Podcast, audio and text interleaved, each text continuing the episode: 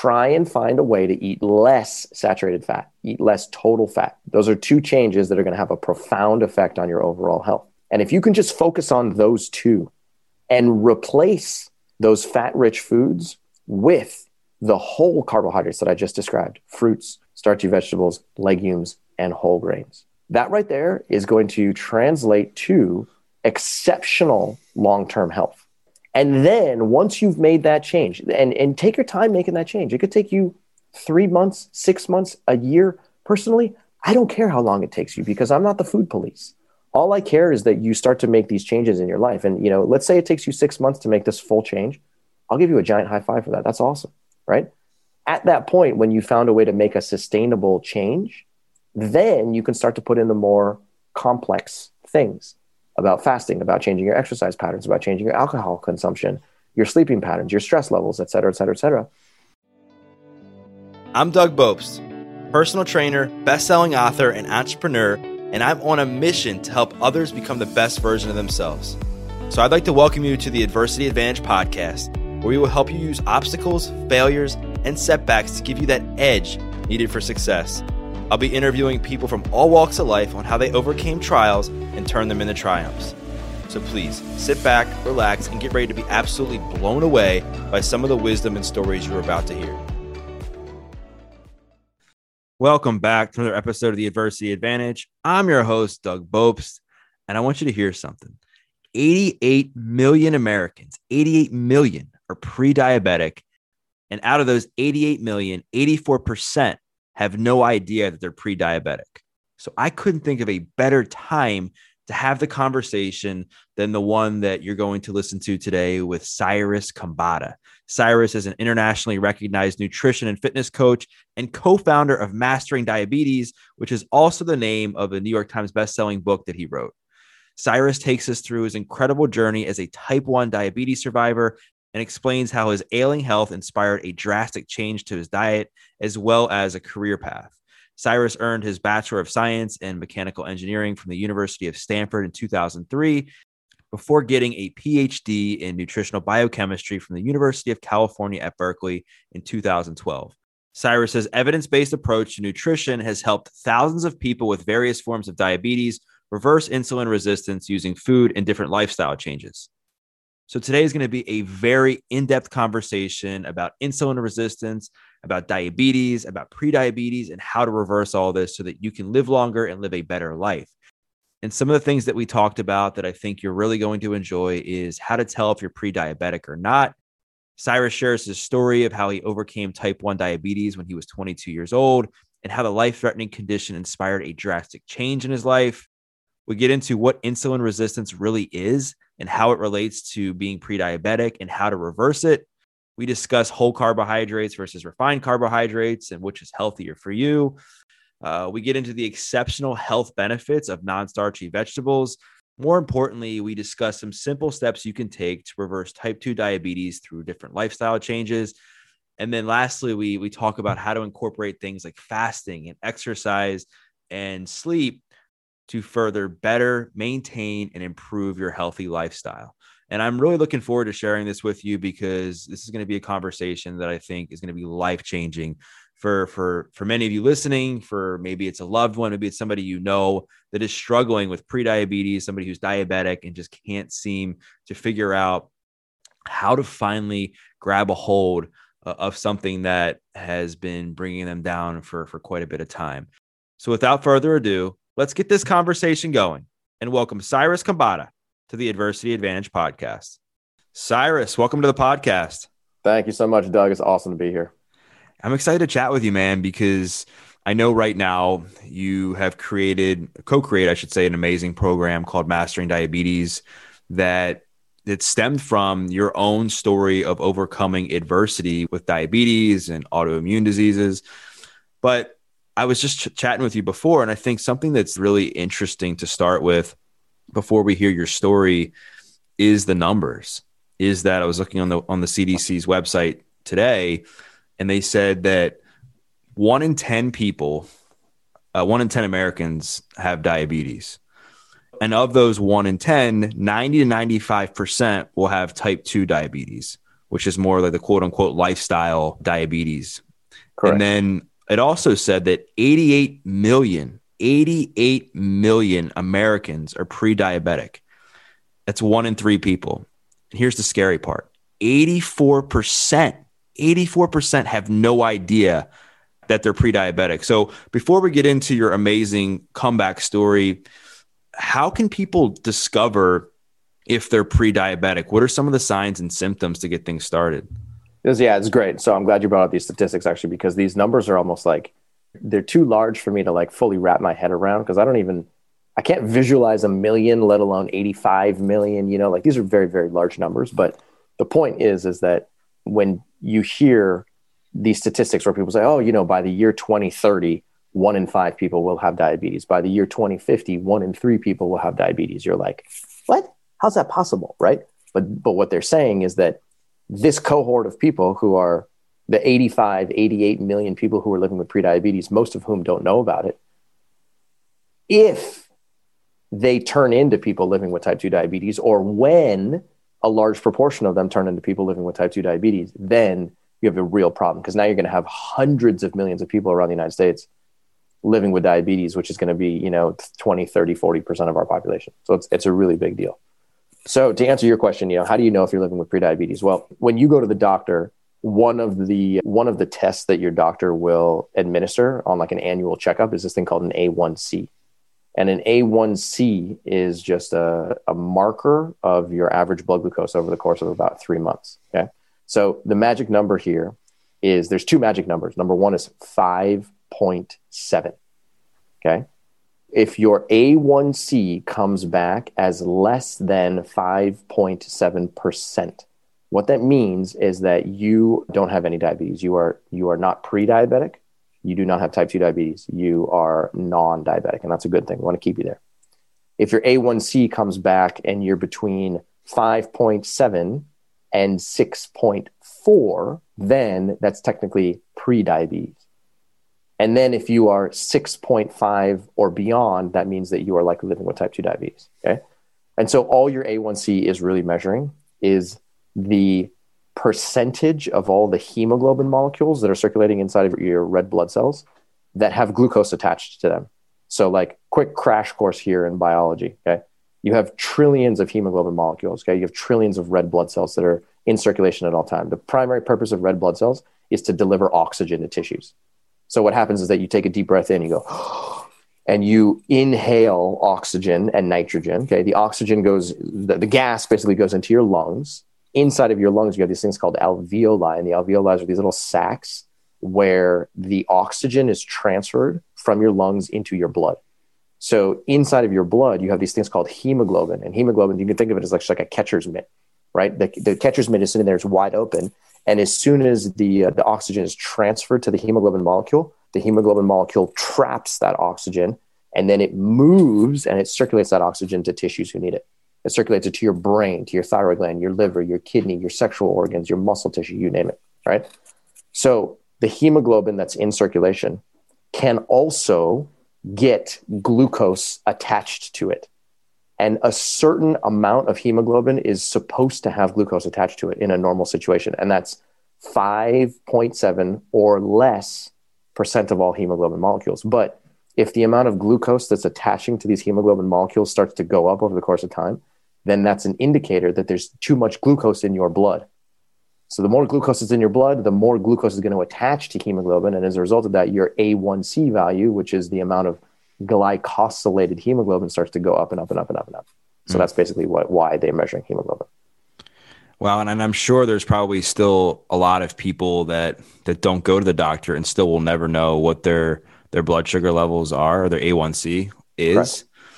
And so I think that it, this is going to be something that a lot of people are going to get a lot out of because chances are, if you're listening to this, you know, a third of you are pre-diabetic, and out of those, a third, um, just by the numbers, 84, 85% of you might not know that you have it. So before we get into the weeds on what causes prediabetes, type 1 diabetes, type 2 diabetes, and we talk about insulin resistance and how to reverse all of this, uh-huh. you got an amazing story, man. Yeah. And what you've been able to do with your moment of adversity and a massive setback that I'm sure had you panicking as a as a kid who was a senior in college, athlete, you worked out, you thought you were otherwise healthy, and then you had this massive scare where you ended up in the hospital. So talk about where you were in that moment. What was your lifestyle like? And then how that inspired you to do what you're doing today. We will get you back to this episode of the Adversity Advantage in just one second. But first, wanted to give a quick shout out to our sponsor, Legion. If you're anything like me, you only take the best of the best when it comes to supplements, and you're always looking for those that are also backed by science, use natural sweeteners, and fully transparent with their ingredients. This is why I love the products at Legion, which is also the number one all natural sports supplement company in the world. I currently am enjoying their vanilla plant protein, which goes into a post workout smoothie after I work out, or it acts as a quick snack while on the run or between clients and interviews. I think we can all agree that 2021 is a year that we need to make health a priority, which is also why I consistently take their Triumph multivitamin and immune support to ensure that I am doing everything I can to feel my best. So if you want to follow my lead and take the best supplements around that have free shipping and 100% money back guarantee, go to buylegion.com forward slash Doug and use code Doug to get 20% off your first order. Again, it's buylegion.com forward slash Doug and use code Doug at checkout. Now back to the show. Yeah, great question. So I was basically, you know, I grew up as a happy go lucky kid. I've been an athlete my whole life. I played soccer, I played baseball, I ran. And I was one of those kids, and my mom called me a hellcat from a young age. You know, she was just like, I just, I put you in every sport because you just had so much energy. I didn't know what to do. You know, that was just normal to me. So by the time I get to college, I'm still really active. I'm lifting weights, I'm playing soccer. And all of a sudden, I started to feel like super low energy. And this was, uh, I was 22 years old. So senior year in college. So I'm, I'm like, you know, trying to graduate, I'm at Stanford University. I'm just sort of like trying to move on with my life and go get a job and do, you know, like become, you know, a productive member of society. And then all of a sudden I was like, man, why am I so low energy? Like this is, this is debilitating. And I also noticed that my thirst was just getting pretty out of control. I mean, it was to the point where like I was trying to study for finals and then like I would take a, a, a swig of water and I put it down. And then like literally 30 seconds later, I was like, oh, I think I'm thirstier. And then I would take like a big gulp of water and put it down. And then like two minutes later, I was like, man, I'm literally getting thirstier by the minute. This doesn't make sense, right? So over the course of a 24 hour period, I was drinking at least one gallon of water, sometimes one and a half gallons of water. And this was happening for like two to three days. Energy levels super low. And then in addition to that, when I went to sleep at night, I was cramping. Like I would, you know, that feeling where you're lying down and all of a sudden like your calf muscle cramps. Yeah. And it's really painful because it's like you're sleeping and you don't want that. And so like my calf muscle would cramp and then I would I would try and manipulate my leg so that I could like relieve the tension. And then in the process of doing that, my butt would cramp and then my ab would cramp and then my left calf would cramp on the other side. And then all of a sudden my shoulder would cramp. And I was literally, there were moments where I was lying in my bed and it felt like I was in full body, like rigor mortis. And I was like, oh my God, would this go away, please? Is, I don't even understand what's happening. And because I was taking on so much fluid, I was going to the bathroom like clockwork every 30 minutes, just like, you know, it was just completely overtaking my entire day. So I pick up the phone and call my sister. She's a, a doctor of osteopathy. She's brilliant. And I was like, Shanaz, these are my symptoms. What is going on with me? And she starts crying immediately. She's like, Cyrus, drop everything that you're doing. Just go straight to the health center. I was like, why? What, what, what's, the, what's the problem? She's like, you're explaining that you have type 1 diabetes. I do not have time to explain, but trust me, this is very important. Go to the health center right now. So I was like, all right, fine. So I go to the health center. They admit me they take a finger stick of, of blood, they put it into a blood glucose meter, they go into a different room, and they come back like three minutes later. And in three minutes, I'm, I'm passed out. I'm literally lying on a bed. It's like kind of getting a little foggy. And uh, I hear the door open, and I wake up and I look at the, the nurse, and I think to myself, I'm like, okay, where am I? Okay, I'm in a I'm in a health center. How did I get here? Did I did I bring myself here? Did they did she bring me here? Who is that woman? Why is she looking at me? What what information does she have for me? And she literally looks at me. She goes, how did you get here? And I was like, I walked. And she's like, we got to get you to the hospital right now. And I was like, what, what is going on? She's like, well, your blood glucose is in the 600s. It's six times higher than it's supposed to be. Okay. And just for reference, your blood glucose is supposed to be between like 80 and 130. And mine was up in the 600s. She's like, we got to get you to the hospital right now. So they take me to the hospital. I'm there 30 minutes later. And while I'm there, they, they start giving me an IV of, of saline into one arm so that I can get rehydrated. And then they also start giving me insulin.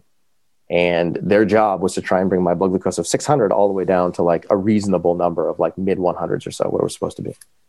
And they explained to me while I'm at the hospital that I have not one, not two, but three autoimmune conditions. And I was like, my, my whole world just like, you know, exploded in that moment. And I was like, what are you talking about?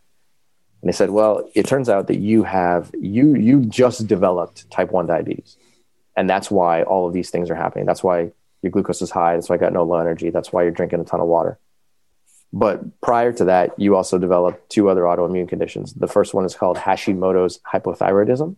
Okay, so that's what a lot of people who are suffering from hypothyroid, like low thyroid hormone output, are experiencing in today's world.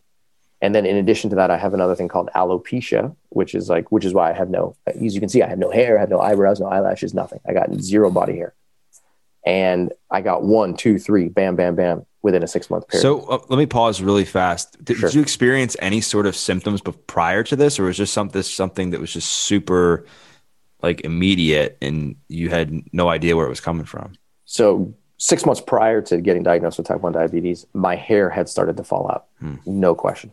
My hair was falling out in little patches. Like I got on the, the front of my scalp and then on the side of my head and the back of my head.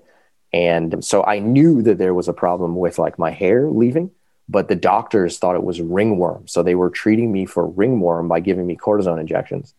And trust me when I say a cortisone injection directly into your scalp is literally one of the most painful things I've ever experienced. I mean, they had to have two doctors in the room, one to literally pin my head to the, the hospital bed, and another one to come in with a syringe and try and inject. But Ouch. the idea here is they were like, they had misdiagnosed that, which is fine, no, no harm to them. But that was an autoimmune condition. And then in addition to that, I was also developing hypothyroidism. And I could feel that because when you develop hypothyroidism, there's a whole collection of symptoms. The, the most prominent symptom is unbelievable sluggishness to the point where like sometimes I couldn't even get out of bed because it was hurting or it was so painful to to move my body right? So i was experiencing those symptoms but they hadn't been officially diagnosed until i get to the hospital. And then they say oh hey by the way boom boom boom you have one two three autoimmune conditions. They discharge me from the hospital 24 hours later.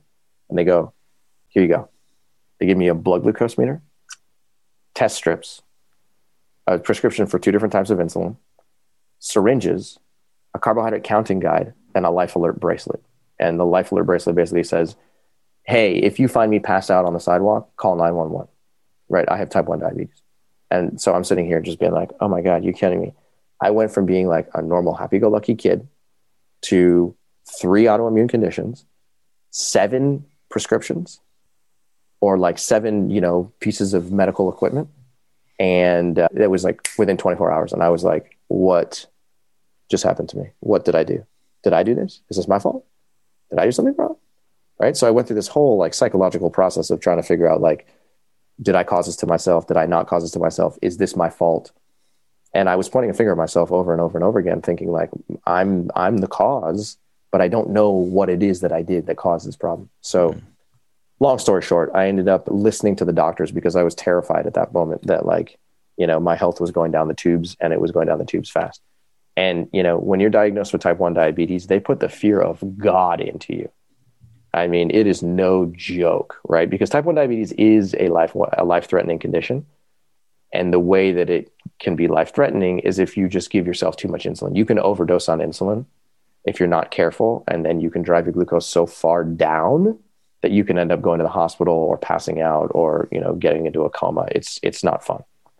But point being is that there's this fear associated with type 1 diabetes that like if you don't do it right, then like either you're going to suffer some complications and you're going to lose a kidney or you're going to lose your eyes or your you know your fingers and hands are going to get cut off or you're going to kill yourself because you're going to inject too much insulin right? So that you're sort of like you're crippled and you're like I, I, I don't know what to do you know? So they told me they were like cyrus the most important thing that you can do is eat a low carbohydrate diet. So i want you to eat a lot of you know i, I want you to avoid eating fruits and grains and potatoes and rice. And you can eat a lot of like meat and dairy products and peanut butter and avocados and olive oil and things like that. And I was like, all right, whatever. Sounds like a plan. I'll go do that. So I did that for about a year. And the whole point was to keep my glucose controllable and to keep my insulin use low, but that didn't work. My glucose was a disaster. It was, a, it was a freaking disaster. Any moment of the day, my glucose could be between a 50, which is dangerously low, to a 450, which is dangerously high. And it was just like a ping pong. It was just fluctuating. And I was like, what am I doing wrong? I don't even understand. Like, I'm trying this low carbohydrate thing, it's just not working. And then in addition to that, I couldn't be as active as I wanted to be. I'd go play a game of soccer and it would take me like four days to recover from it because my muscles were just like tight and my my joints were tight. And I was like, what is going like I, I literally feel like I'm 80 years old right now. This doesn't make sense. So I just started looking for more information and I came across a guy who was a nutrition expert and he teaches people how to eat a plant-based diet. And I was like, listen, I, I don't really care. Like I'll eat it, I'll eat whatever. I just want to be healthier. I just want to be able to like go and play a game of soccer and go to the gym and like have a normal glucose value. Is that possible? And he was like, trust me, I'll teach you everything you need to know. So his name is Doug Graham. He went on to write a book called the 80 10 10 diet. And this guy's, he literally saved my life. So he shows me over the course of a week, he was like, listen, we're going to switch you over to eating a, a plant based diet, and you're going to be eating a low fat plant based diet coming from all whole foods. None of this processed vegan stuff, but like fruits, vegetables, legumes, whole grains. Okay. And so he sort of taught me the philosophy. And with him, he's a raw food instructor. So he teaches you how to eat basically fruits and vegetables. So I started eating his way. Doug, I cannot even tell you what happened to me. Like within seven days, my glucose fell like a rock. I mean, used to be elevated average blood glucose 200 to 250. Within 24 hours of eating this way, my glucose started to come down quickly. And as a result of that, I had to start backing off on the amount of insulin I was giving myself. So I gave myself less and less and less insulin. And I started to feel more hydrated, much more energy, able to sleep through the night properly, could exercise much, I had much more endurance. I was, I had more energy when I was actually exercising. And I felt like a, like, it literally felt like I took a, a wall chart, like a, a, a charger and stuck it into a wall socket. And I just got like electrified with energy. It was amazing. So knowing what you know now, and we're going to get into your education here in a minute and everything mm-hmm. that you're teaching now, looking back, like what do you think you can attribute to these to this inconsistent these inconsistent blood glucose levels? Was it that you were just eating what you wanted even though it, it, didn't have carbs? I mean i'm sure you were eating a lot of ultra processed meats ultra processed dairy just eating whatever. Even though it didn't have carbs you were allowed to eat it. And then combine that with the fact that you were super active super athletic and we all know the importance of carbohydrates for recovery. So you're probably stressing the, the crap out of your body on top of all of that which i'm sure is not helping your glucose levels and your ability to process food in in a proper way. Do you think that played a role in it? For sure, for sure. I think that the missing link here actually is that the this advice of eating a low carbohydrate diet, it's effective and it's not effective at the same mm. time. Okay? It's effective in the short term. And for most people that switch over to eating a low carbohydrate diet, whether it's a paleo diet or an Atkins diet or a ketogenic diet, they get results. And so like the things you see on the internet, people aren't lying. They lose weight they lower their blood pressure, they lower their A1C, their fasting glucose, their fasting insulin. Like all of these things improve in the short term. And I personally did not experience that, but you know, I've seen the biology, I've read thousands of papers, and I understand exactly what's actually happening. But what what is misguided about this low carbohydrate methodology, which I think is just a giant sore spot in the in the like what do you call it in the medical world, is that when the medical uh, professionals see that a short term solution is pretty darn effective. What they do is they make the assumption that it also is going to be a long term solution, and it's not.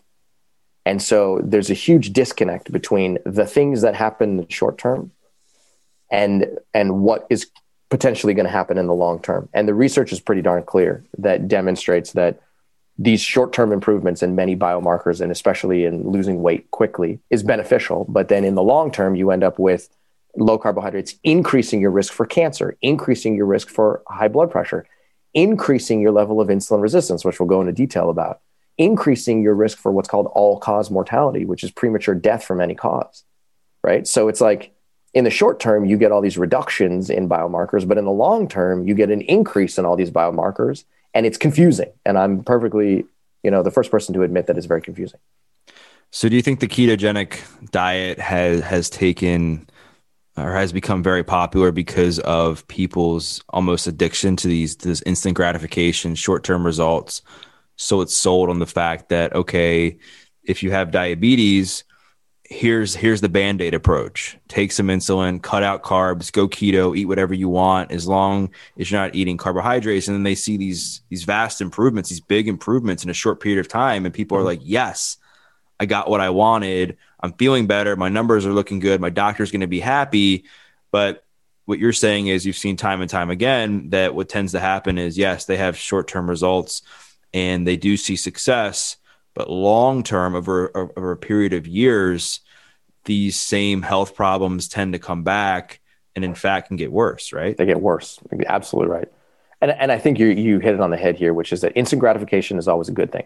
So regardless of the diet, whether it's a ketogenic diet, a plant-based diet, whether it's calorie restriction, intermittent fasting, whatever it is, if you can do something today and you can get a pretty good quick result from it within the first week, two weeks, month, two months, that's that's a pretty strong sell, right? right? That's a good indicator that what you're doing is actually leading to you know improved health. Fine, I'll I'll give people that. But then in addition to that, I think where I where I kind of get a little bit frustrated, but you know what I'm tr- trying my hardest to improve is the the science.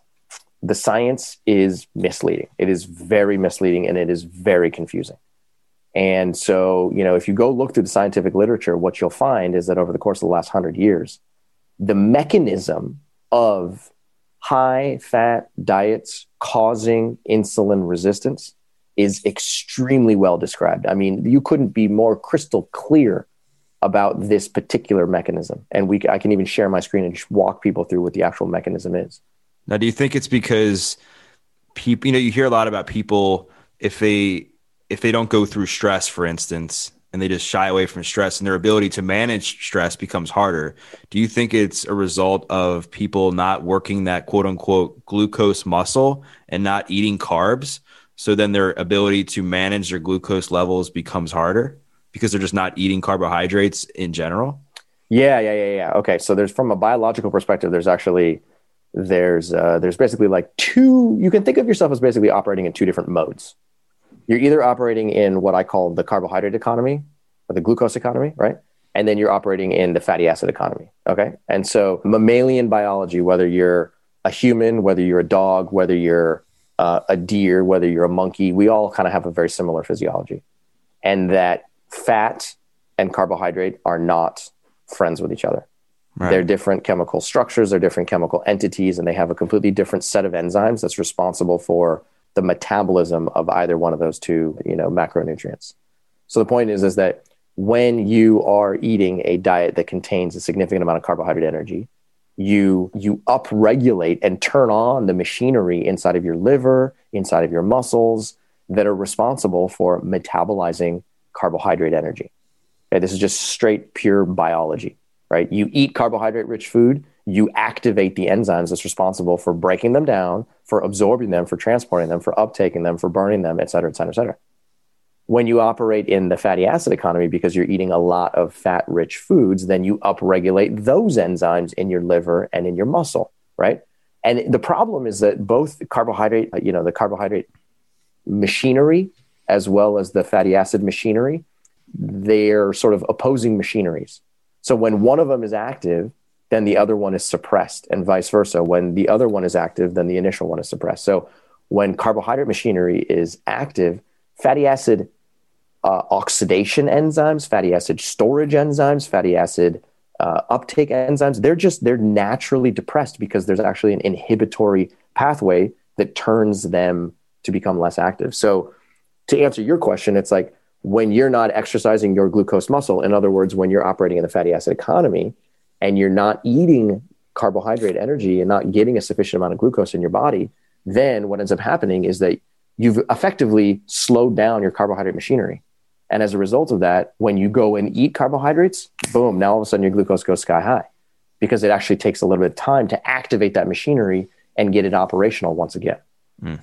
Yeah, that makes sense. And I think I think there's a lot to unpack there because I think you're right. You know, there's a lot that's been misstated, I think, in in how to manage diabetes. I mean, I've had people that have come to me that have gone keto and they they're like, oh, I'm going keto. I'm just going to eat salami. I'm going to eat cheese. I'm going to drink milk. I'm going to do this. I'm going to do that. And I'm like, I mean, that's keto, but it's not healthy. Correct. Right. And there's a big difference. And then there's also people that are quote unquote vegan. And just because they're not eating animal products, they think it's healthy and it's not because they're eating a lot of processed crap and, and stuff. And, and they, I think, can be misguided in turn that okay, just because I'm I'm vegan and it says the V on it, you know, and that I'm good and I'm going to be healthy. And the same thing with gluten free. And you go on and on with these lies that I think people have been fed through the years. And and I also want to to frame up something really quick because there's probably people listening that are like, oh, how do I know that Cyrus isn't just another person who's plant based, just trying to get people to eat more plants? Yeah, like what's Cyrus's agenda? Sure, sure. Yeah. So if you could share just for a minute about your background and mm-hmm. you actually went to school and got a PhD in this very subject so that people could you know understand that you're coming at this from a place of science. For sure. Okay.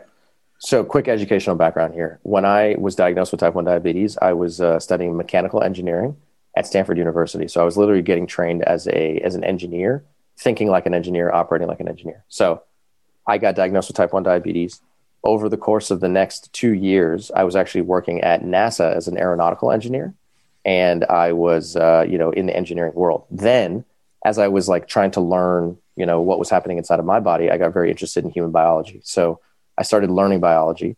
I then applied to PhD programs, and then I went to UC Berkeley to study for five years, and I learned nutritional biochemistry, mm. which is basically like super nerd nutrition, right?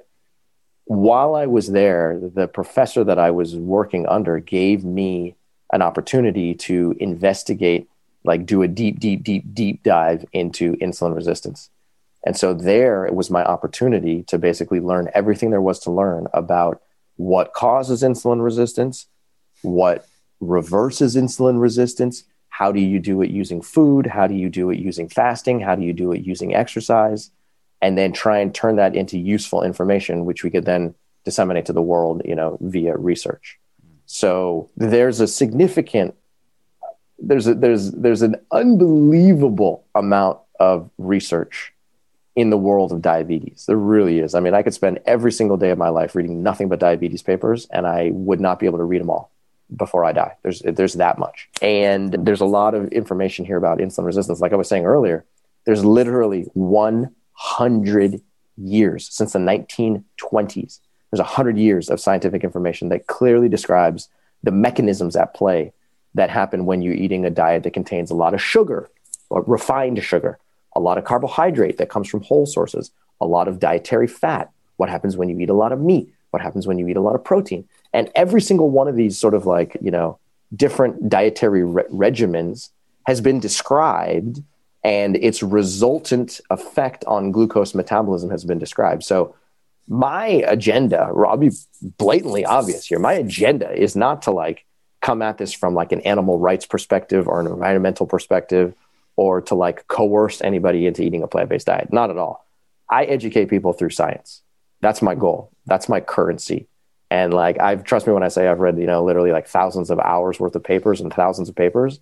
And my goal is to try and translate complex scientific information to you know somebody who doesn't have a biology degree and get them to understand the science. And once they understand the science it's up to you. You can do whatever you want. You want to eat a plant-based diet? Go for it. You don't want to don't go for it. But my goal is to just try and make that information accessible. And if you like it cool. If you don't then that's totally cool too yeah i'm glad you said that. And, and i think it's it's inspiring that you've taken something that was a pretty big negative in your life and then and t- took the time to not only get better yourself to go educate yourself on the very subject to now help so many other people right. do the same. And you actually went and got a degree in this. You actually went and did the research. You've studied all these papers.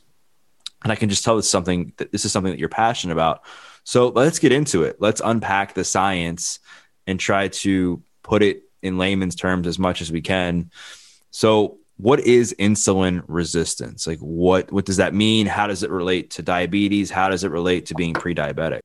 We will get you back to this episode of the Adversity Advantage in just one second, but first wanted to let you know that this podcast is brought to you by Athletic Greens.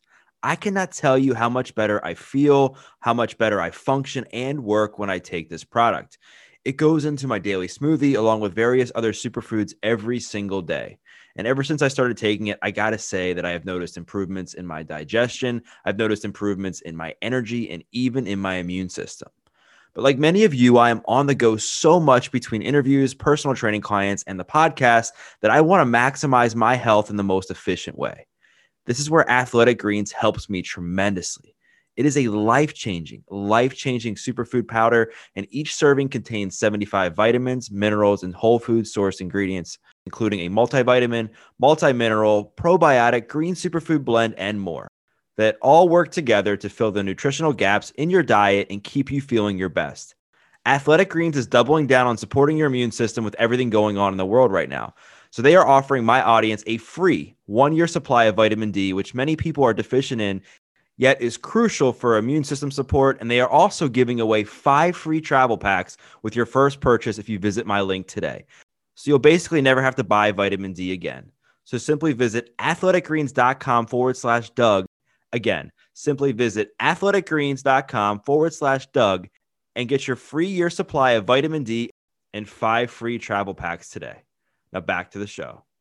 Okay, perfect. So let's do the story of insulin resistance here because it can be confusing. And there's a lot of different versions of this story. There's a lot of different like people, you know, saying, no, no, no, insulin resistance is this and not this. But from all the reading I've done and from all the uh, investigation I've done and from my entire, you know, five years worth of, you know, thesis work, I am very confident that without question, insulin resistance is caused by the consumption of excess dietary fat.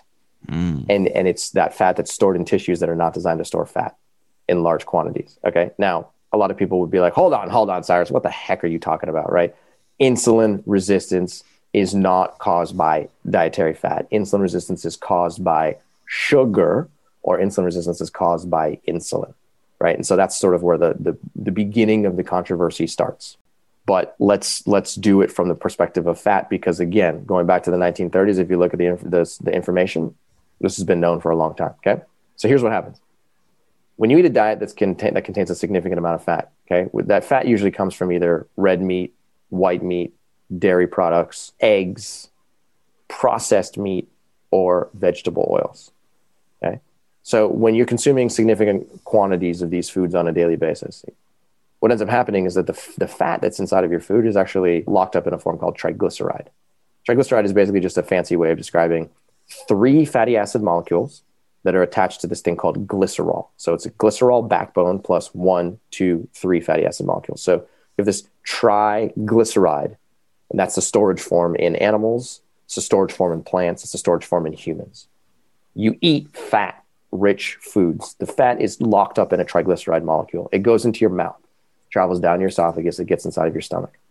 Once it's in your stomach, it basically starts to get acted upon by a collection of enzymes that's there to sort of like degrade it and kind of unfold it and, and begin to unpack it. It gets inside of your small intestine. Inside of your small intestine, you have a whole collection of enzymes, digestive enzymes, that are made by the walls of your small intestine, by your liver, and by your pancreas and each one of these organs is basically manufacturing these these enzymes and they're throwing it into your small intestine and inside your small intestine is where this triglyceride basically gets ripped apart. So the glycerol backbone gets separated from the three fatty acid molecules. These three fatty acid molecules are then absorbed through the walls of your small intestine. And then they're transported into these little spaceships. Okay these little spaceships are known as chylomicrons. Okay so for those of you who are listening you know, don't worry, it's not going to be on the test here. But the idea is that there's there's trillions of chylomicron particles that are floating in your blood at all times, and the the purpose of a chylomicron is to accept fatty acids when they are present from your small intestine, and then go deliver those fatty acids to tissues. Go give it to your adipose tissue. Go give it to your muscle. Go give it to your liver. Go give it to your sexual organs. Go give it to your thyroid gland. Go give it to your kidney. And so these chylomicron particles are in circulation and they basically are like, okay, cool. Doug just ate an avocado. Doug just ate some red meat. So these fatty acid molecules end up coming into these chylomicron particles, and temporarily, there's a significant amount of cargo for them to transport. So they begin the transport process and they start delivering it to tissues. And, and the primary target of these chylomicron particles is your adipose tissue or your fat tissue. So in an ideal world, if I had to design, redesign human beings or redesign mammals, what I would do is make it so that those fatty acid molecules go into the chylomicron particles. The chylomicron particles have one destination, literally one destination, and that is your fat tissue. And they would go straight into your fat tissue. The chylomicrons would knock on the door, be like, hey, fat tissue, here's some fatty acids. The fat tissue would be like, cool, sounds like a plan. Give it to me. They would take it up, and then the chylomicron particles would be like, cool, my job here is done. The problem is that these chylomicron particles deliver fat to your adipose tissue, which is a good thing because that's where fat is supposed to be stored for long periods of time. But then, in addition to that, they also deliver fatty acids to your liver and they also deliver fatty acids to your muscle. And when there is a, an excess quantity of fatty acids in your diet to begin with, then the spillover into your liver and muscle goes up and up and up over the course of time. Now, your liver and muscle are designed to store small amounts of fatty acids, not large. From a biological perspective, they have a very small capacity to uptake and store or uptake and oxidize fatty acids. And when you overwhelm that with a high fat diet, then within a short period of time, you force your liver and you force your muscle into uptaking and storing large quantities of fatty acids, which is not their biological design. And so, as a result of that, as soon as they start to uptake too much fatty acids, then all of a sudden they go into this mode where they're like, oh no, there's too much stuff coming inside of me. There's too much energy inside of these tissues. So they have to block more energy from coming in. And the simplest way for any cell, any tissue inside of your body to block energy from coming inside is to block the action of insulin. Because insulin is your body's primary anabolic hormone. Okay, what that means is that insulin is responsible for more fuel storage more fuel uptake and more growth than any other hormone in your body. There is no other hormone that is nearly as powerful at insul- as insulin at fuel storage and growth. So if you're trying to block fuel storage, then what you're going to do is you're going to basically say, okay, let's not respond to insulin the next time insulin comes around. Okay, let's try and wage war against insulin. So what that means is that these tissues go into a self-protective mechanism where they're like, all right, we're going to create this thing called insulin resistance we're going to become resistant to insulin. We're going to block insulin. We're going to reject insulin. So, what that means is that you eat a high fat diet, you store fatty acids inside of your liver and muscle in excess of what they're supposed to do. And then the next time you go and you eat something that's carbohydrate rich, like a banana, literally one banana, or maybe a bowl of quinoa or some, some beans or something like that, the glucose from those carbohydrate molecules is circulating in your blood and the glucose is trying to get inside of your liver and trying to get inside of your muscle. So the glucose can't get in for free. Insulin comes and knocks on the door goes, knock, knock. Hey, liver. Hey, muscle. I got some glucose in the, in the blood. Do you want to take it up? Under normal circumstances, your liver and muscle would be like, sure, give it to me. I'll take it. Sounds like a plan. But in this situation, because you're dealing with insulin resistance, because both of those tissues have now created insulin resistance as a self protective mechanism, insulin knocks on the door, goes, hey, there's glucose in the blood. Do you want to take it up? and both of those tissues respond by saying, "Nope, not going to take it up right now." So what I'm hearing Can't you say it. is it's a much more encompassing f- thing than just you just eat carbs and then the carbs get digested into glucose and then glucose gets digested or tra- or gets converted to glycogen and then glycogen goes into the bloodstream to the muscles and then unused glucose glycogen gets converted to fat because that's the old adage right of what is traditionally taught so what am I correct? Yeah, so that is exactly what what the sort of uh, I'll call it like the functional medicine world likes to to relate that that is the story of insulin resistance, right?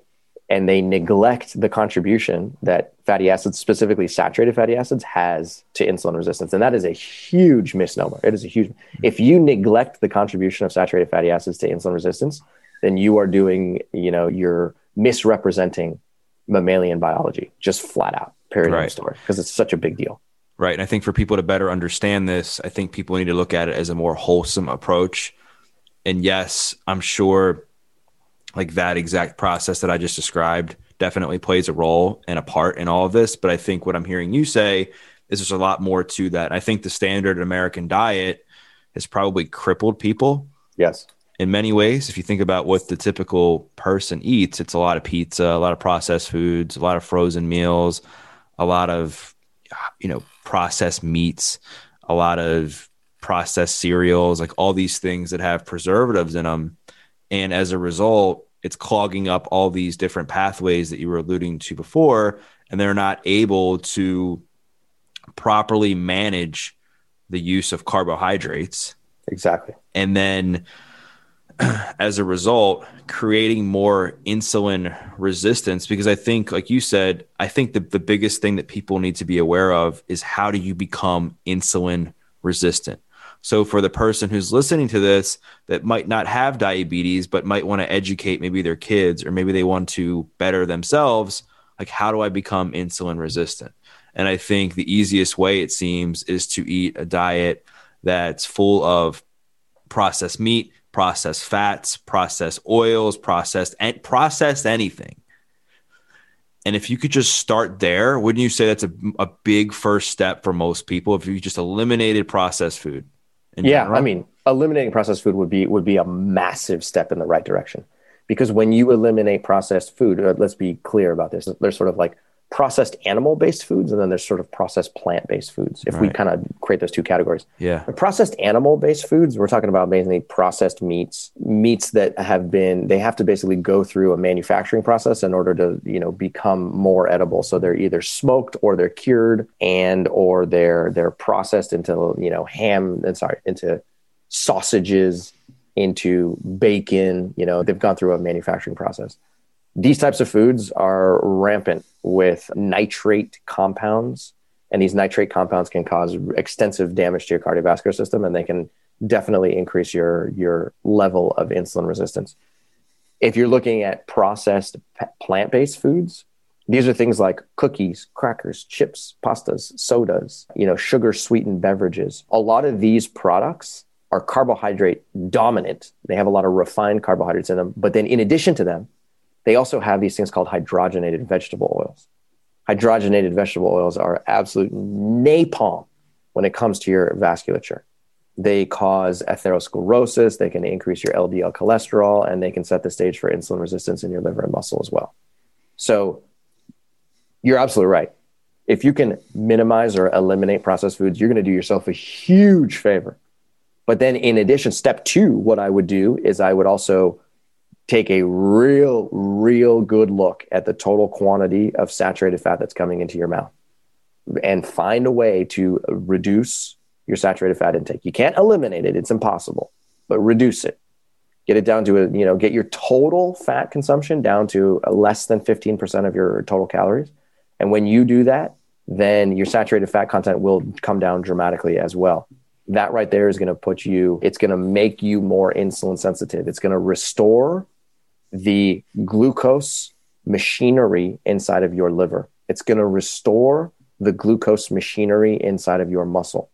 And when you can restore the glucose machinery, the carbohydrate machinery inside of both of those tissues, and those two tissues become more responsive to insulin, then that right there is going to have a huge impact on your blood glucose values.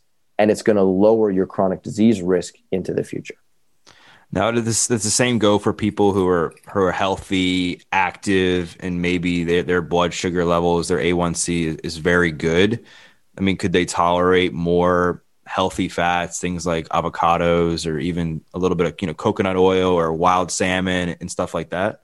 Yes, absolutely. So, people who are athletic, actually, there's this thing called the athlete's paradox, which is really interesting. So, the athlete's paradox basically is a body of research that has identified that athletes have an ability to store saturated fat in their muscle tissue without causing insulin resistance. Mm. And it's really fascinating because if you look at it just from an anatomical perspective and you you identify the amount of triglyceride that's stored inside of a in stored inside of the muscle cell of athletes who do eat a high fat diet, what you'll find is that their muscle cells are less insulin resistant than somebody who's not active. And what this body of research has uncovered is that the because the muscle tissue in athletes tends to be used frequently and it's forced to contract and elongate and contract and elongate, that lipid droplet inside of the muscle tissue is actually a temporary fuel depot. And so if you're eating a high fat diet, you can basically put fuel into that fuel depot and then you will go oxidize that fuel when you go and, you know, perform the next bout of exercise. And so rather than it becoming this like stagnant, problematic, inflammatory part of the mus- of the cell, it actually is a rapidly depleted fuel source that's actually beneficial to athletes, especially endurance athletes. And as a result of that, it doesn't, it's not as problematic. So, long winded way of me saying, if you're athletic, you gain the ability to eat a little bit more fat in your diet for sure. But even then, we got to be very particular because I'm not suggesting that athletes go eat high fat diets. I'm still right, suggesting right. that an athlete go from 15% of total fat in their diet to maybe maybe 20 or 25%, but that's it. Right. Beyond that, you're you know, you could be treading into chronic disease territory.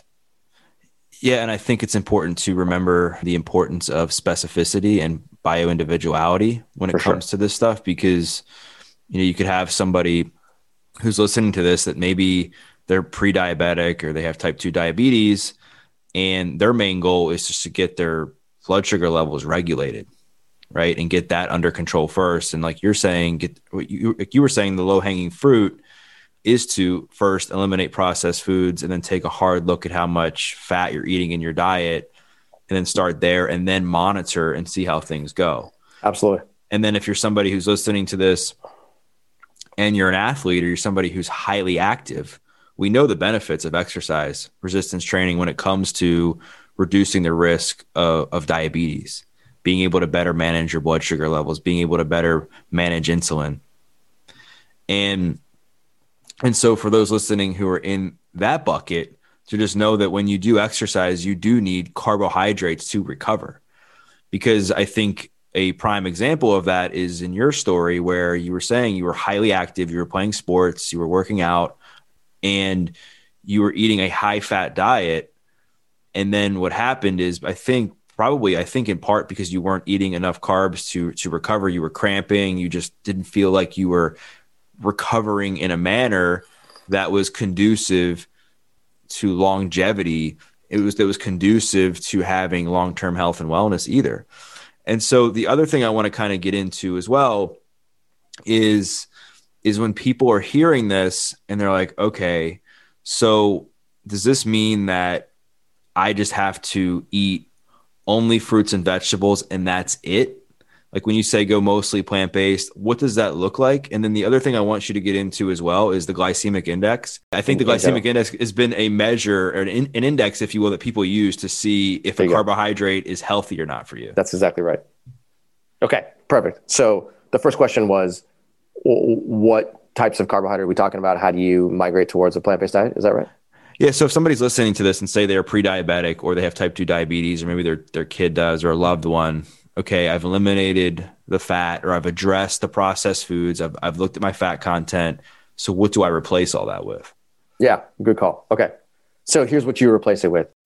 There, there's basically think of there being as four categories of foods, which in my recommendation and our recommendation is should be the sort of like central focus of your of, of an insulin sensitive diet. Number one, fruits of all shapes and colors and sizes. Number two, starchy vegetables. And these are vegetables that grow on the ground, like potatoes and yams and turnips and parsnips and rutabaga and sweet potatoes. Okay. The the third one is legumes, which are beans, peas, and lentils. And the fourth one is whole grains. Okay, whole grains like quinoa and uh, amaranth and farro. Okay, not like white rice per se. Okay, so vegetable. I'm sorry, fruits, starchy vegetables, legumes, whole grains. All right, I want to I want to pause, I want to pause right there because I think people listening to this right now will be like, wait a minute, wait a minute. How come no non-starchy vegetables? And I'm trying to manage the amount of sugar that's coming into my body. Right off the bat, you're recommending fruit, which tends to be high in sugar and has less fiber in many cases than vegetables. You're recommending starchy vegetables, which have carbohydrates and some sugar and that sort of thing, and probably less fiber in many cases than non-starchy vegetables, legumes, which are high in carbohydrates, and whole grains, which are high in carbohydrates. Right. So wh- why do you start there versus the non-starchy vegetables? It's a great question. So the reason we start there is because there's another misnomer in the world of you know diet and nutrition. The misnomer is that carbohydrates are problematic. Carbohydrates are bad for you. You hear this all over the place. Okay, the, here's where the the logic flaw happens. Carbohydrates are long chains of monosaccharide units. These monosaccharide units go by the name of glucose and fructose and galactose and so on. They end in the word, they end in the suffix OSE. Okay. These individual units are also referred to as quote unquote sugar. So if you open a biology textbook and you look at it, they'll sometimes use the word monosaccharide and sometimes they use the word sugar. They're kind of interchangeable terms. Now, if you take glucose and attach it to fructose, then you create something called sucrose. And sucrose is white table sugar. And every human being on the planet at this point should probably know or does know that sucrose is bad for you. It's inflammatory, it'll degrade your teeth, it'll cause problems to your brain. It, you know, your liver hates it, your vasculature hates it, your sexual organs hate it, you name it, right? So white table sugar is referred to as sugar, mm-hmm. but yet the building blocks of carbohydrates are also referred to as sugar. So you're using the same word to describe two fundamentally different, two different products. Okay. White table sugar is extremely problematic, and nobody is recommending you eat more white, white table sugar. Not me, not people in the paleo community, not people in the in the ketogenic community, not you, nobody. Okay? yeah right? So sugar, yes, we want we want to get rid of white table sugar and things like high fructose corn syrup, which are again these are refined sugars or refined carbohydrates. Okay, but whole carbohydrates that come from fruits and starchy vegetables and legumes and whole grains do not act the same way as sucrose. Do not act the same way as refined carbohydrates. What happens is that when you eat whole carbohydrates in their whole form, these carbohydrates are protected by a whole collection of other macronutrients and micronutrients. The other macronutrients are fat and protein, and then the micronutrients are vitamins, minerals, fiber, water, antioxidants, and phytochemicals. So every time you're eating something that's a whole carbohydrate, again, a fruit, a starchy vegetable, a legume, or a whole grain, what ends up happening is that you have a whole collection, you have a three dimensional matrix of macro and micronutrients, which is going into your mouth. And when that matrix goes inside of your digestive system, it takes a lot of time and a lot of processing power to be able to fully open up this package and separate out the carbohydrate from the non carbohydrate, the vitamins from the minerals, from the antioxidants, and you name it.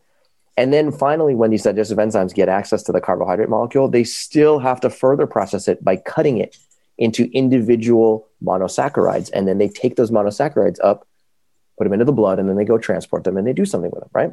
So, point being here is that a whole carbohydrate does not function like a refined carbohydrate. They're fundamentally different species altogether, but yet we use the same word to describe both of them. We use the word sugar, mm. right? And people will go, "Oh, okay, don't eat don't eat a banana because a banana's got a lot of sugar in it, right?" Eh, logic flaw. Bananas contain carbohydrate in their whole form when that carbohydrate breaks down, it breaks down into glucose and fructose primarily. Those are the two primary monosaccharides. Glucose is a fuel, fructose is a fuel, and that's a good thing. But when you're eating table sugar, you're getting the glucose and the fructose, and it's a refined version of it's a refined product that has no protein, no fat, zero vitamins, zero minerals, zero fiber, zero water, zero antioxidants, and zero phytochemicals. So you cannot compare a refined carbohydrate to a whole carbohydrate because they're fundamentally different species. And we got to stop using the word sugar to describe both of them. Does that make sense? Yeah, because I don't think we've gotten to the place we are today because of fruit. Like I don't think the that we're at this epidemic of diabetes and obesity and people being completely unhealthy and all the lifestyle diseases because of people eating too much fruit or too many vegetables or too many too many healthy forms of carbohydrates right i think you and i were before we recorded we talked about the enemies. We talked about factory farming, we talked about processed foods, we talked about sugar, we talked about processed dairy, cheese, like all these things that are destroying people. Correct. And that we as a community in the health and wellness space need to come and find some common ground so that we can just say, hey, listen, like these this is the real issue here. The real issue that is depleting people of being healthy, being happy, and being less stressed are these things. And let's just encourage people to start there, which is why I'm really glad that you said that a great first step for people if they're trying to reverse their, their reverse insulin resistance is to just look at, at that in itself is Absolutely. the processed foods they're eating in their diets where is their food coming from is it coming from a whole source or is it coming in a box or a bag mm-hmm. There's there's no question about it so i mean changing your diet can be a huge, huge, huge overhaul. It can be a huge process. It's a physical process, it's a mental process, it's an emotional process, and it's a logistical process at the same time, right? And so, you know, if if you're at a point where you're saying, okay, like I, I believe this story, right? I, I would like to become healthier. I would like to lose weight. I'd like to become more insulin sensitive. I'd like to lower my risk for prediabetes and type 2 diabetes. I'd like to be able to control my blood glucose better, right?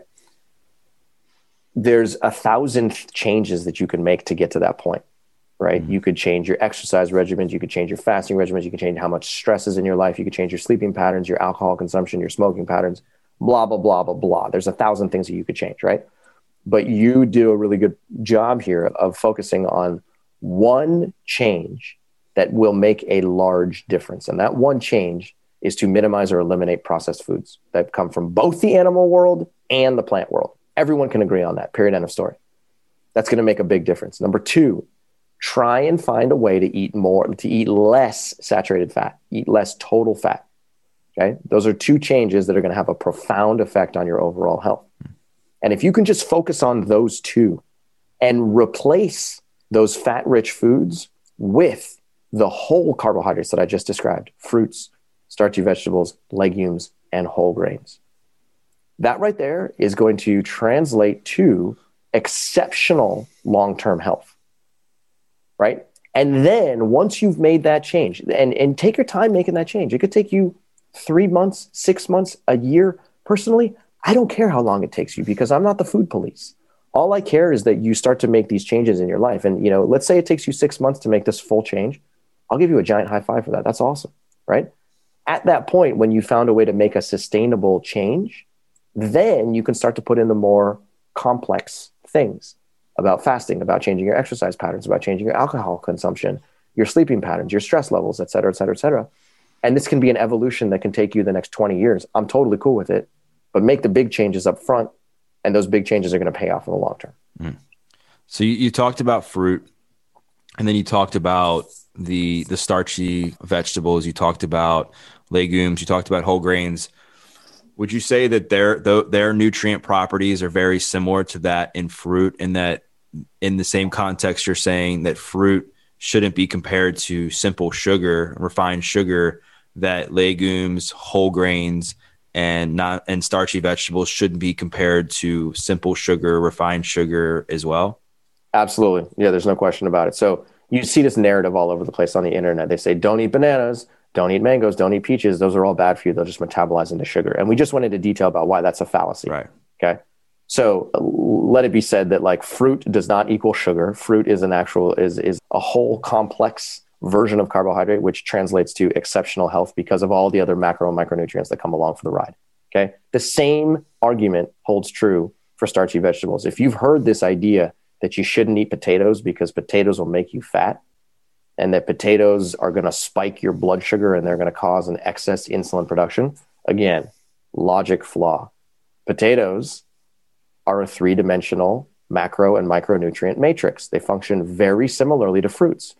They have a different collection of carbohydrate molecules in them. And as a result of that, they're going to drip feed glucose into your blood over a longer time span because they have a completely they have a different you know molecular makeup to their carbohydrates and that's okay So fruits might just become metabolized quicker. You know, you eat a mango, and over the course of the next two hours, that mango is going to provide a significant amount of energy. But when you eat a potato, that potato, the energy from that potato could last three hours, four hours, six hours, eight hours, and beyond. And that's just because they have a different molecular makeup. But the same principle still holds, which is that it's not sugar, it's not a refined product. You shouldn't be concerned about it spiking your blood glucose. You shouldn't be concerned about it elevating your cholesterol. These are very micronutrient dense foods, nutrient dense foods, which should become the cornerstone of your you know entire eating pattern. And you're not talking about French fries. You're talking about just straight potatoes. I mean, I wish I was talking about French fries. let me tell you, because I would eat those every day. Don't get me wrong.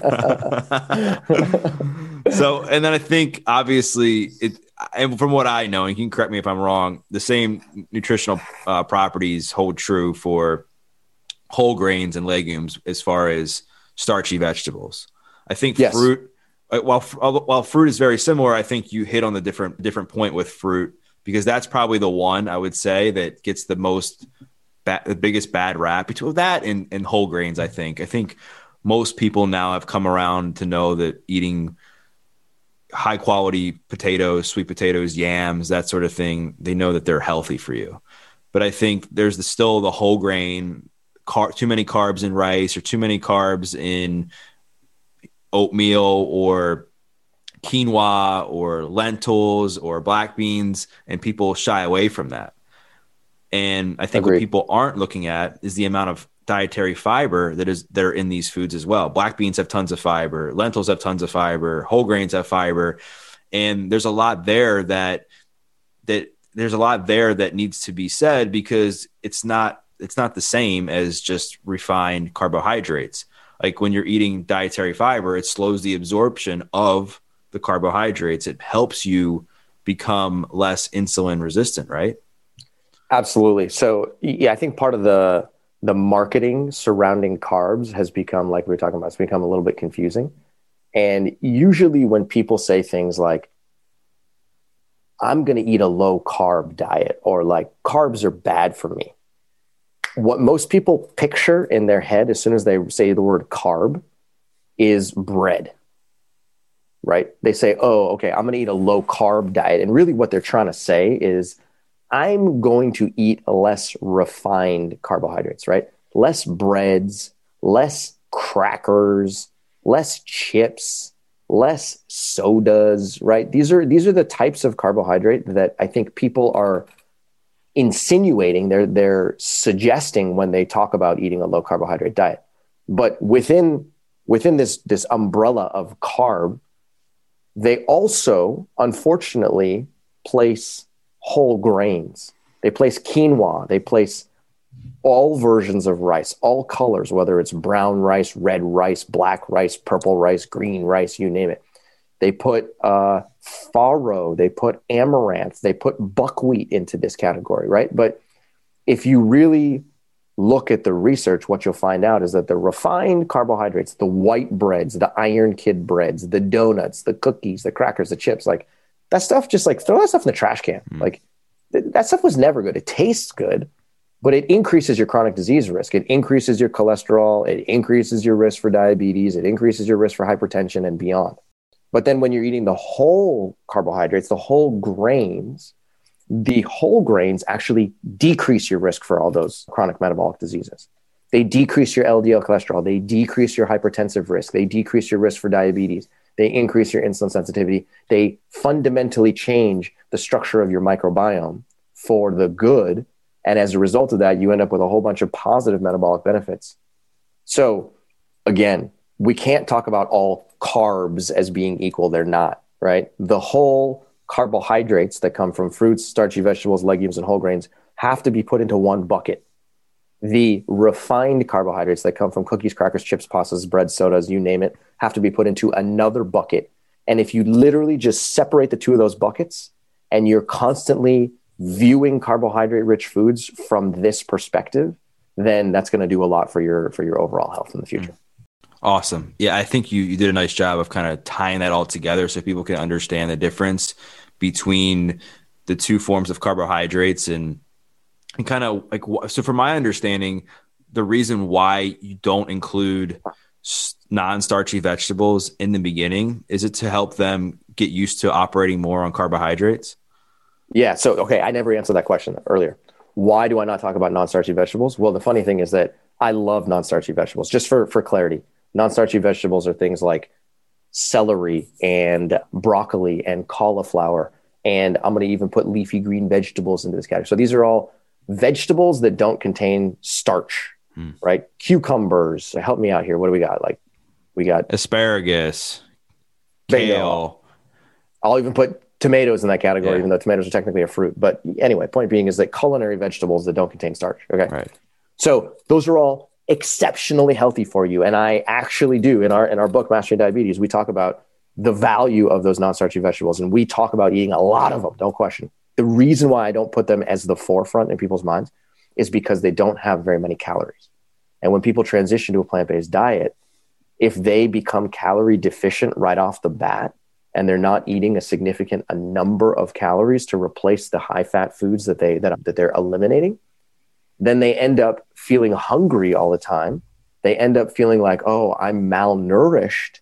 This thing isn't working for me. I have very low energy and then they go and they eat a hamburger and they're like boom now i feel like i have a lot of energy i think the hamburger was the answer right so the truth is that non-starchy vegetables are absolutely there's a time and a place for them no question but I want you to focus on those four groups fruits, starchy vegetables, legumes, and whole grains first.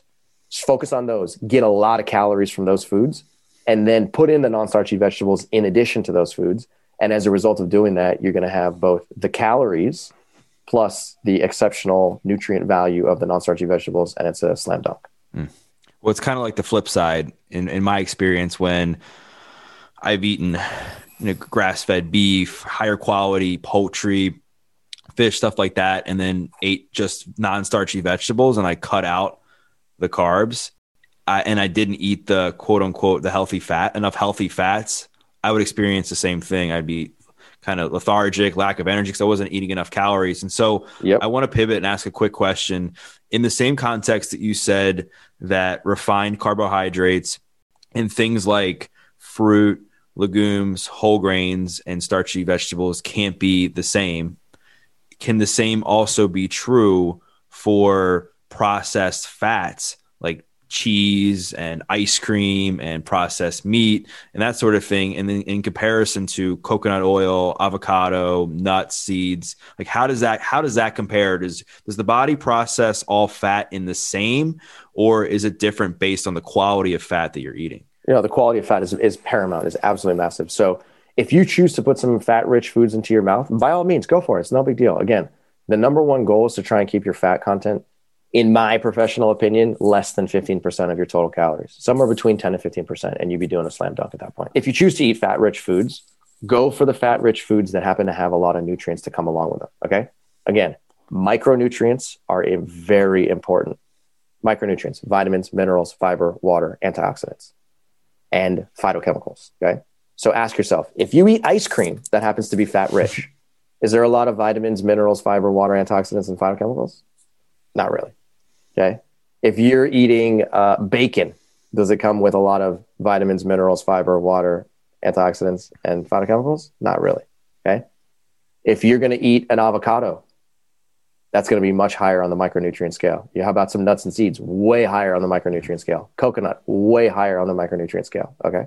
So opt for foods that have a high micronutrient density always with every bite of food, period, end of story. And if you can do that, then that could be a really good barometer, if you will. It could be a good compass for really understanding like what's a smart decision versus what's an illogical decision that's actually going to lead to potentially more chronic disease down the road. Mm. I like that. I like how you said that because I think it comes down to quality. I think we there's a lot of people out there that just they count calories or they they do macros and obviously I think calories in calories out is important. I think the science doesn't lie there, but I don't think it means that just because you're eating 1500 calories of crap that you're okay and you're going to be healthy. Correct. Right? Like I think there needs to be like that needs to be double clicked and said, okay, like let's look at that 1500 and what are you eating and how can we replace it with things that are good for longevity, managing your blood sugar levels that will decrease your risk of cancer, lifestyle diseases, that sort of thing. You nailed it. Absolutely right? nailed it. And so I want to kind of get into now if if we can into type 2 diabetes because I think we we talked about being pre-diabetic, we talked about blood sugar, we talked about insulin resistance, we talked about food. But as I stated at the beginning of our conversation, type 2 diabetes is very common in today's society. So could you maybe give like a brief context on what it is and then if somebody or a loved one has it, some simple steps they could take to reverse it in a way that's going to work for them long term. Does, sure. does, does, the same rule apply for somebody who is insulin resistant, or when you have type two diabetes, is it a whole nother ballgame? Yeah, good question. So think of uh, type two diabetes as basically being it's it's all a spectrum. Okay, mm. so the spectrum starts like this. On on one hand of the spectrum, on the on the left hand side, you have non diabetic as you move towards the right, you go from non-diabetic into pre-diabetes. As you move from, as you continue moving to the right, you go from pre-diabetes to type 2 diabetes. Okay. Now, another way to visualize this is to literally just think of the same spectrum as basically being a spectrum of insulin resistance. Non diabetic tends to have a very low amount of insulin resistance in your liver and muscle. And as you move to the right into the prediabetes category, you're talking about more insulin resistance. And then when you get to type 2 diabetes, you're talking about even more insulin resistance. Okay. So the two spectrums are kind of like one and the same. And we're just basically looking at the, degree of insulin resistance that has accumulated over the course of time. Right. So there's this idea that type 2 diabetes is not reversible. Once you become type 2 diabetic, that's it. You're going to have that for life. And then there's another idea that type 2 diabetes is a genetic condition and that you have type 2 diabetes, you diagnosed with type 2 diabetes because your mom had it or your brother had it or your sister had it, or your uncle had it, your grandfather, your grandmother, somewhere. It's in your family. And that because they had it, you had a genetic predisposition towards it. And that's the reason why you got it. Okay. So let's let's go into both of them. Number one, Type 2 diabetes is a reversible condition. Type 2 diabetes is a reversible condition in there's no way to know the actual number, but somewhere north of 80% of all cases. Okay? 80% of the time or more, type 2 diabetes is a reversible condition. And the reason for that is because type 2 diabetes, like I said earlier, is just basically the expression of advanced insulin resistance. And if you take the steps to reverse insulin resistance through your diet and through your exercise patterns, which we haven't even really touched on, but let's just throw that into the mix. If you if you really put a strong focus on that, you can regain insulin sensitivity quickly. And as a result of that, you start to move back down the spectrum towards the left hand side. So you go from being non diabetic to pre diabetic to type 2 and then if you become insulin sensitive, you go from type 2 back to prediabetes and then from prediabetes back to non diabetic. And again, that happens in 80 plus percent of all people. Mm. Okay. The 20% of people ish that can't reverse type 2 diabetes actually have a insulin production problem inside of their pancreas. In other words, over the course of time, their pancreas has effectively burned out and manufactured too much insulin and as a result of that, it's a non recoverable state where their pancreas just can't keep up and they will be diagnosed with type 2 diabetes and they will have it for the rest of their life. Mm. Okay. So that's number one. Number two, when it comes to this idea that type 2 diabetes is a genetic condition, type 2 diabetes does have some genetic precursors to it. In other words, there are genes that scientists have identified that can increase your risk for type 2 diabetes. But your lifestyle, in other words, the food that you put into your mouth, your exercise patterns, whether you're a smoker, whether you're a drinker, whether you have a high stress lifestyle, these things will absolutely trump any kind of genetic predisposition that you may have. So you could be living with a grandfather and a grandmother and a mother and a father who have type 2 diabetes. If you have the right lifestyle in place, your lifestyle completely negates anything that happened in any of your lineage before you. Okay? So eating an insulin sensitive diet, exactly the way that we're describing, is going to be way more important than the genetic predisposition that you may have. And as a result of that, you can have plenty of diabetes amongst all of your family members and their family members and their family members, and you could never show a single manifestation of that. Your glucose may never get elevated, and your insulin values may never get elevated, and your A1C may never get elevated because you ate a diet that maintained insulin sensitivity over the course of your entire life.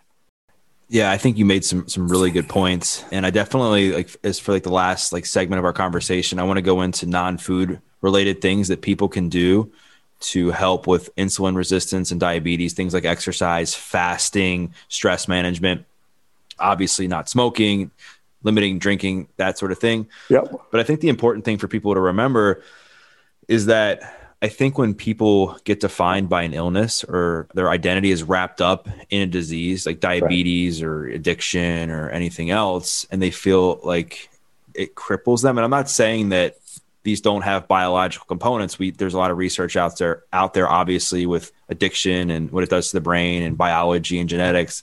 And I'm not negating that. What I'm saying though is if you take the approach and say in that you're going to be stuck in that frame of mind or that position or that level of health forever, then you feel hopeless and powerless. So what do you Correct. do? You're like, you know what? Screw it. I'm just going to eat more donuts. I'm going to eat pizza. I'm going to eat this. I'm going to eat that. I'm going to do more of this, do more of that. And I'm not going to take any action to swing the pendulum the other way to get myself in a place where I'm feeling better about my health and I'm feeling better about where I'm going.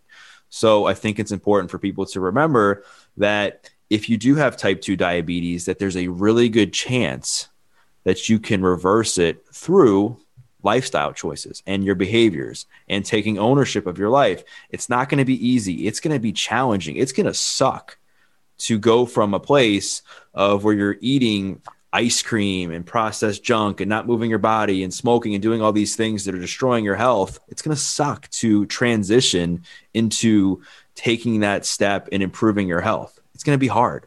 Right. But I can guarantee you that the longer you do it and the more you do it, the better you're going to feel. You're going to start to create momentum. You're going to start to look back and be like, wow, I've gone a week without skipping the gym, or I've gone a week without eating ice cream, or whatever it is. And then you're going to feel more confident and you're going to feel empowered and be like, you know what? I got this. And then you're going to start to make changes in other areas of your life, which we're going to get into now because I, I have to imagine, and I haven't read the science on this, but I have to imagine that stress management plays a huge role in insulin resistance, massive diabetes. So, can you mm-hmm. talk about that for a minute? Yeah, for sure, for sure. I think, I think you're hitting it on the head too, because this conversation about insulin resistance and diabetes is often focused on the dietary changes that somebody can make, and those are important. Don't get me wrong. Don't get me wrong. Right. But in addition to the dietary changes, there's a whole collection of other things that are that are significant contributors to living a you know optimal lifestyle for the long term. So, stress. When you are living a high stress lifestyle, there's a, a, many different biochemical alterations that happen inside of your brain, inside of your liver, inside of your kidney, inside of your adrenal gland, you name it. Right? You've probably heard the term adrenal fatigue. People use this term all the time to mm-hmm. describe living in a fight or flight mechanism for you know many hours a day. Right? So what what you'll hear people say is they say, okay, well my doctor diagnosed me with adrenal fatigue and therefore i have to eat a certain way in order to like overcome that adrenal fatigue right? And what they're basically trying to communicate is that if when you're living in a high stress lifestyle what that means is that the your adrenal your adrenal gland is being forced to work harder than it's supposed to okay? So there's a part of your adrenal gland called your adrenal cortex. Your adrenal cortex is what secretes adrenaline okay? Now adrenaline has a very specific purpose in your body Adrenaline is designed to be a signaling molecule that will get you into action immediately, right? People always use, the, okay, well, I'm sitting here and I'm going to get attacked by a lion. Well, nobody's getting attacked by a lion in today's world, right? But you know, if you're sitting at home and all, or you know, you're you're lying in bed, perfect. You're lying in bed. It's two o'clock in the morning, and all of a sudden you hear a loud bang inside of your house, mm. and you think, okay, there's a thief inside of my house who's going to come steal something from me, right? Boom, you get hit with a jolt of adrenaline. That adrenaline's purpose is to get you out of bed immediately so that you can take action and try and protect yourself against danger, right? So if you are living in a high stress lifestyle and you have multiple kids who are like constantly, you know, grabbing at your attention and you got a boss who's demanding and you're trying to make food for yourself and you know there's too many things that are pulling at you and you feel like you, you can't really get control of your lifestyle well what could end up happening is that your adrenal cortex is now dripping in adrenaline into your blood at a higher rate than it normally would so you're not like you're not to the point where you're ready to like you know go tackle a thief that's in your house but you're basically like overstimulating your adrenal cortex into manufacturing more adrenaline than it normally would and as a result of that you're now constitutively or like over the course of time, like manufacturing too much adrenaline. So you're manufacturing too much adrenaline, you're manufacturing a lot of cortisol. And as a result of that, these molecules, they go and they knock on the door of your liver and they're like, hey, liver, you got some glucose stored inside of here. Could you drop it into the blood right now? And the reason why your liver would do that is your liver is basically going to say, okay, cool, let me liberate a little bit of this stored glycogen I have on board. Let me give a little bit of glucose into the blood. And by doing that, it's going to give you a little bit of fuel to act upon. That glucose becomes free energy. And as a result of that, your muscles can take up that glucose and be like, cool, I need that glucose. I need to burn it right now so I can go do something with it. Right. So it's basically adrenaline can act as like a, an energy liberation mechanism to get glucose into your muscle where it's, where it's going to be used for energy. So the point is that if you're living in a high stress lifestyle and you're constantly activating this entire pathway and you're forcing your adrenal gland into secreting too much adrenaline, then you can get this thing called quote unquote adrenal fatigue. I don't know if that's a real, you know, medical diagnosis or not, or if it's just like pop science. But the idea here is that when you do that, your liver is being acted upon to secrete too much glucose. And as a result of that, your glucose levels can start to rise. Before you know it, you check your glucose in the middle of the day and you're like, huh, why is my glucose so high? You check it the next morning. Why is my glucose so high? You check it after you eat a feel. Why is my glucose so high? right? And the answer, part of the answer is because, well, you're living in a high stress lifestyle, and the high stress lifestyle is actually forcing your liver to make more glucose or release more glucose than it normally would. And as a result of that, now your liver is being implicated in increasing your blood glucose values. Does that make sense? Total sense. And, and I and I think the the adrenal fatigue is I don't I don't know if it's a myth, but I think it's it's thrown out a lot. And I think we, have had conversations about it before on the podcast, and and I think what the the main takeaway is that it comes back to lifestyle, comes back to how you're managing your stress, comes back to sleep, comes back to how you're taking care of your body, comes back to your nutrition. Because if you're not taking care of those things, it's going to tap your system out really quick. And I, I and I wanted to ask really quick is is that why is the reason that we get people gain excess body fat when they're stressed is it because of the the process that you just explained with the unused energy and the glucose that the body is kind of sending through its system you know i'm actually glad that you asked this question because it's forcing me to to think back to the biochemistry that i learned back in grad school i'm going to plead ignorance on this one because i know there is a mechanism that that, that describes how the excess production of adrenaline can cause excess mm-hmm. deposition of body fat I just can't think of what it is in my head right now. Oh, cool. No, it's something that people can look into themselves and and I'm glad we're having this conversation. I'm glad that we took the conversation this way because I think it's important for people to listen, listening to know that it's not just about your food. Yes, food plays a massive role, but there's other things too. You got to manage your stress. So let's talk about things that help you manage your stress. Let's talk about fasting. Let's talk about exercise. Let's talk about sleep. So let's get into those three things before we close up our conversation. And in your experience and in your profession and your research and what you've seen with the people who have come through your mastering diabetes program what's the recipe for success when it comes to sleep fasting and exercise to help with insulin resistance and to manage their energy levels brilliant love this question okay so we already talked about diet so i'm not going to say right. a single word about that number one exercise move your body for a minimum of 30 minutes per day six days per week okay move your body for a minimum of 30 minutes per day six days per week when i say move your body I'm saying moving your body in a way that gets you to be out of breath. Okay. I'm not talking about just like going for a nice leisurely stroll around the block. Okay. I want you to move fast enough and and use your body fast enough such that if I were to pick up the phone and call you and I would be like, "Hey, Doug, let's have a conversation right now," you'd be like, "I can't talk to you because I can't breathe enough to be able right, to hold a conversation. Right. Got to go. I got to go." Right? And then at that point, you know that's a, an indicator that you're working hard enough so number one 30 minutes a day minimum six days a week uh, number two when it comes to sleep my recommendation for getting enough sleep would be try and sleep for between seven and eight hours a night Okay, minimum seven hours. Eight hours would be preferable, and I know that can be hard in today's world. But if you can prioritize that, then you'd be doing yourself a huge a huge benefit. There's actually some research which I came across not too long ago that shows that even one night of disrupted sleep, okay, one night of disrupted sleep where you're having fragmented sleeping patterns, you can't get into REM, you can't stay in REM for a sufficient period of time.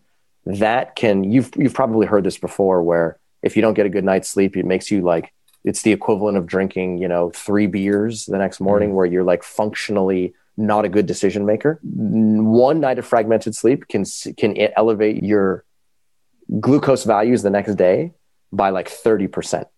So you can get a significant glucose elevation from that, and you can get a significant increase in your insulin resistant mechanisms simply by having one night of fragmented sleep. So if that's happening on a daily basis, then you're predisposing yourself to poor glucose metabolism.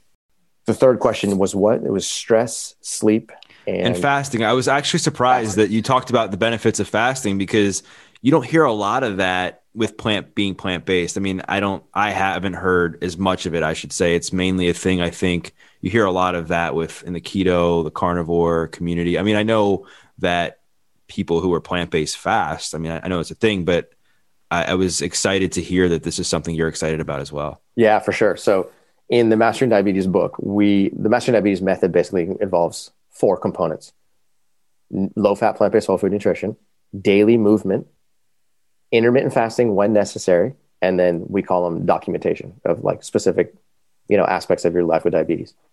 Intermittent fasting, I literally spent five years studying intermittent fasting when I was at, at UC Berkeley. I love it. And intermittent fasting is, I mean, I remember making this statement back in the day where I was like, I was like, hey guys, it's very obvious that intermittent fasting increases insulin sensitivity, helps you reduce your body weight, improves cardiovascular function, improves cognitive function, improves the function of your liver, your kidney, et cetera, et cetera, et cetera. Like there's literally no problem that I can think of that intermittent fasting or calorie restriction doesn't improve. Mm-hmm. It's that powerful.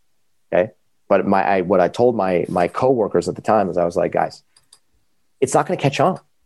You're trying to tell a nation of, of people who you know eat a significant amount of calories and who there's a lot of addictive eating that happens in our culture you're trying to tell those people to eat less food it's not going to happen it's right. not going to become popular right i was so wrong i was so wrong because intermittent fasting is a big deal. Mm-hmm. And and i'm still surprised at how many people gravitate towards it. So in the world of insulin sensitivity in the world of diabetes what we recommend is either performing an intermittent fast once per week for 24 hours and that's a good starting place. And then secondarily if you want to become a little bit more aggressive about your intermittent fasting which is totally cool doing a 16-8 intermittent fast on a daily basis is a great idea. 16 hours of fasting 8 hours of eating and when you do that, you literally are just going to skip one meal per day, whether it's your breakfast or your dinner.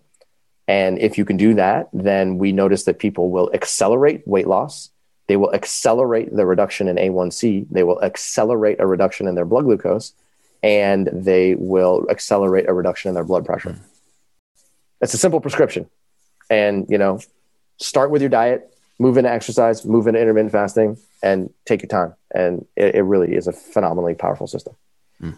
Awesome. I'm so glad that we touched on all those things. We talked about the importance of of changing the way you eat. We talked about changing the way you manage stress. We talked about changing your sleep, changing the way you move your body, and then changing kind of when you eat. We've talked a lot about fasting on the podcast and it's something that I'm a huge proponent of and and I think it, in my experience it has helped in my own regulation of of blood sugar and my energy and that sort of thing. So I highly recommend it to people. And I think it's also something that to kind of start small, just like anything else, I think making simple changes over time will lead to big results. Like don't don't try and go to start a 24 hour fast tomorrow when you haven't fasted before. Don't try and just eliminate all processed foods tomorrow when you've been eating processed foods every day for the last 20 years. Don't try and go for a 30 minute sprint when you haven't moved your body in 20 years. Like start small, build up to that because longevity is everything. Consistency is everything. Anybody can get started tomorrow and and make a big leap in their health and then it set them back because it's hard for them to maintain. For what we're looking for here is consistency over time that will add up to living a more fulfilled, sustainable, and healthy life. So, Cyrus, this has been incredible. I hope you got a lot of out of our conversation. I enjoyed talking to you. And I think this is a message that a lot of people need to hear to kind of give some context on what the science says as far as insulin resistance, diabetes, how people can do a better job at managing their own lifestyle and what they put into their body, how they move their body, and how they think of how they think about their health so that they can take better care of themselves, better care of their kids, better care of their family members, and live a happier life. No doubt, Doug. I mean, I absolutely love you. This has been a great conversation, and you know, I think that there's one thing that I want to say is that there's insulin resistance and diabetes has gotten unfortunately too confusing. It's overly confusing, and sometimes you know, I read stuff that comes out of these medical journals, and I'm just like, sometimes I get confused. You know, I'm yeah. human, and I'm just like, I'm like, are you kidding me? I've been studying this stuff for over 15 years now. It's pretty darn clear. And yet there's still conflicting information which comes out. So, you know, if you have any kind of like blood glucose related issues or prediabetes or type 2 diabetes or type 1 diabetes, and you are feeling confused, then just take a giant deep breath and say, it's okay. it's not your fault. It's not your fault. It's just because the media, the blogosphere, social media has overcomplicated it, but it can truly be a very simple, simple collection of biological processes. And once you understand them, first and foremost, then you can ca- create a lifestyle that reverses the chronic disease mechanisms that have started.